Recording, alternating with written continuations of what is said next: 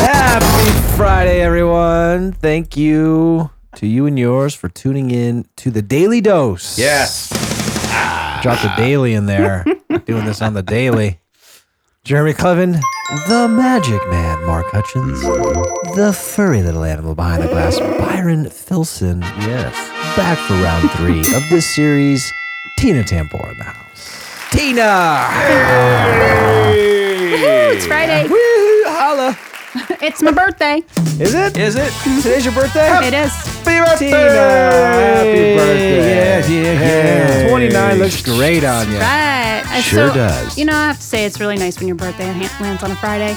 And it's a good Like, thing. we're gonna party. Yeah, like yeah. it's Yeah. my birthday. Where's the This party is at my tonight? birthday. Can you invite everyone out there to your where you're going to be partying tonight? Uh, it's gonna be at my mom's house. I'm afraid because she had knee surgery. but, uh, Pick them up. I know, but we're getting wasted. At Yeah, mom's now house. we're talking. Yeah, I'll be there. Uh, is your mom single? Byron recently gets, became single. Well, she can't run anywhere right now. 'cause oh my goodness! I like that she, She- just one upped you there. Yeah, she did one up me right there for sure. She is a captive audience. Oh, two times. Oh my! Just Well, joking. thank you for being back and happy, happy birthday. Thank you. What do we got on the docket? We were talking about a lot offline. Oh, I know. So much. Yeah.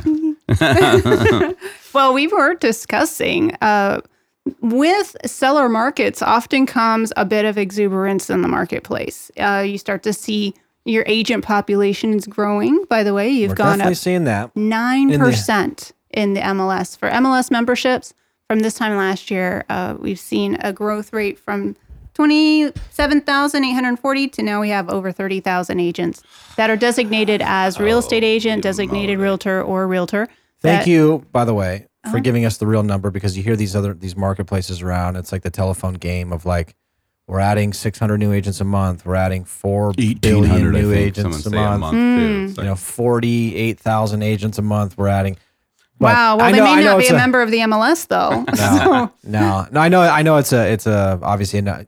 You know, when when times are good, this Yep. for, especially for this long, we've had a good run, right? We've been Right. talking a lot about people on capitalizing that and working harder than you ever have, trying to make more than you ever have, and then trying to save more than you ever have. Um, because you know we got to be prepared. We have to be prepared for the future, right? We got to try to do these this the right way. We learned our lessons by getting our tails kicked back in the in the heyday, you know. Right. So we're we're definitely more resilient, and Mhm. hopefully those out there as well. But Well, and bear in mind, not all these people that are members, of, newest members of the MLS, are actually doing residential resale. Right. So, I mean, we have a lot of numbers, but within those numbers, you're going to have people doing commercial. You'll have people doing um, rentals, you know, leases, um, churches, business brokers, all kinds of different types of people. And then you're also going to have your licensed assistants, your team. You know, a lot of you know big agents are building their teams. right? I'm sitting here thinking like, what else? You know, what else do we see a run up in when we when we when the when the times are good? We're, we see a run up in agent count. Mm-hmm. for Yep. sale by owner. We see For sale by we owners. see a run up in for sale by owners. Absolutely. You see a, a run up in for sale by owners. And then as a result, you start to see, if you guys remember, the flat rate Yeah. competitors. Mhm. The flat fee folks. Flat Yeah. fee folks start coming out. The, They're a um, real treat.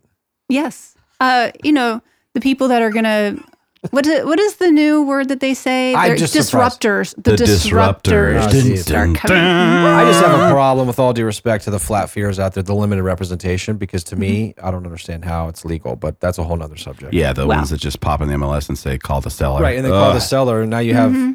A limited So- representation scenario. It shouldn't that's- be legal. It must be disclosed. Welcome to a seller's market, people. This is what Yeah, happens. Right. They it's come called, out. It's called a run up. they go away in a buyer's market, but unfortunately, that's when we're all miserable. Mhm. And Yeah.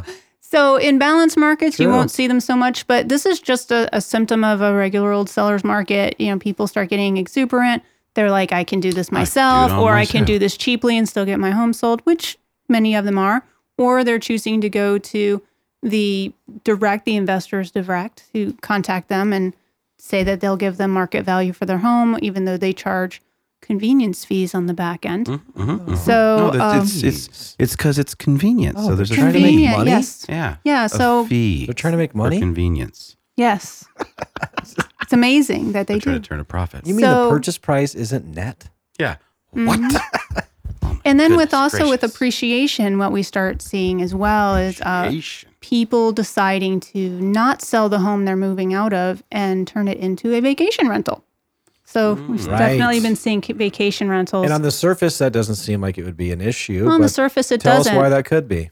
Well, let's just let's just say this. Um, you know, you know who the the weekly rental people are. You've got Airbnbs, you got VRBO, um, Snowbird.com. I mean, there's a slew of them websites out there where you can list your your property out, and many people are making decent Yes. money on these, and so there's this overall feeling like this is a Easy this is a This no too good to be brainer. true. And of course- forever. Yeah, and we've never heard that before, have we? Never. Never. Never. Ever. So let me just take you back down memory lane. Do you remember last year our state of Arizona passed a law stating that we are not going to regulate weekly rentals because we don't tell homeowners what they can and can't do with their home, which in that spirit makes made that law very easy to pass because people with homes who are either renting out their room or their guest house or maybe they move out of their home for a couple of months and move back into it after baseball season's over or whatever else golf and all that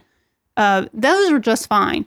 But when we announced that to the world when you have other cities and states like california and new york and illinois that are regulating these guess what happened People bottom up. it's kind of like if you're the only company that doesn't do drug testing, all the druggies go to you. Yeah. So what happened is we have now in and it invited investors with the sole purpose of purchasing rental property for vacation purposes, 100% of the property, 100% of the year. That is what concerns me because we don't know who they are or where they are.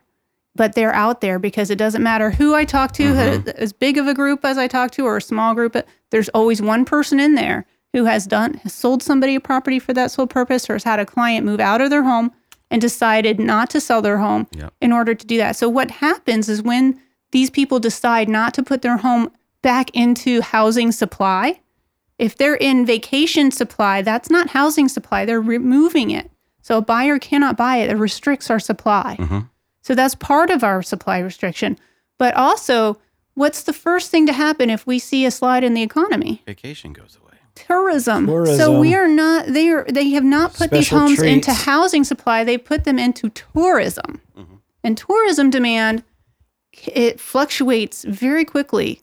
And so if there's anything that could cause us to have an increase in supply at the same time we would have a decrease in demand, this would be a little slide in the economy where we have fewer buyers feeling confident enough as we've talked about emotions can really play into somebody's decision to purchase. And then these homes would go up into housing supply either either as a rental or as an active listing. And that would cause it to go up.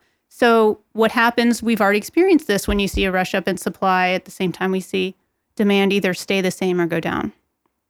As you're going to see your property values will decline. So in terms of shifts, that could happen. Uh, the issue is now we've got HOAs that can regulate weekly rentals, and, they, are coming out. that. Yeah. They are doing that. However, if you have a mansion in Scottsdale, let's just say, and you're making $150,000 a year, how big does the penalty have to be for that HOA to really Enforce it, make you think it. that it's more than just the cost of doing business for one? But say that they are successful in pushing out the majority of your vacation rentals. Um, guess where they go?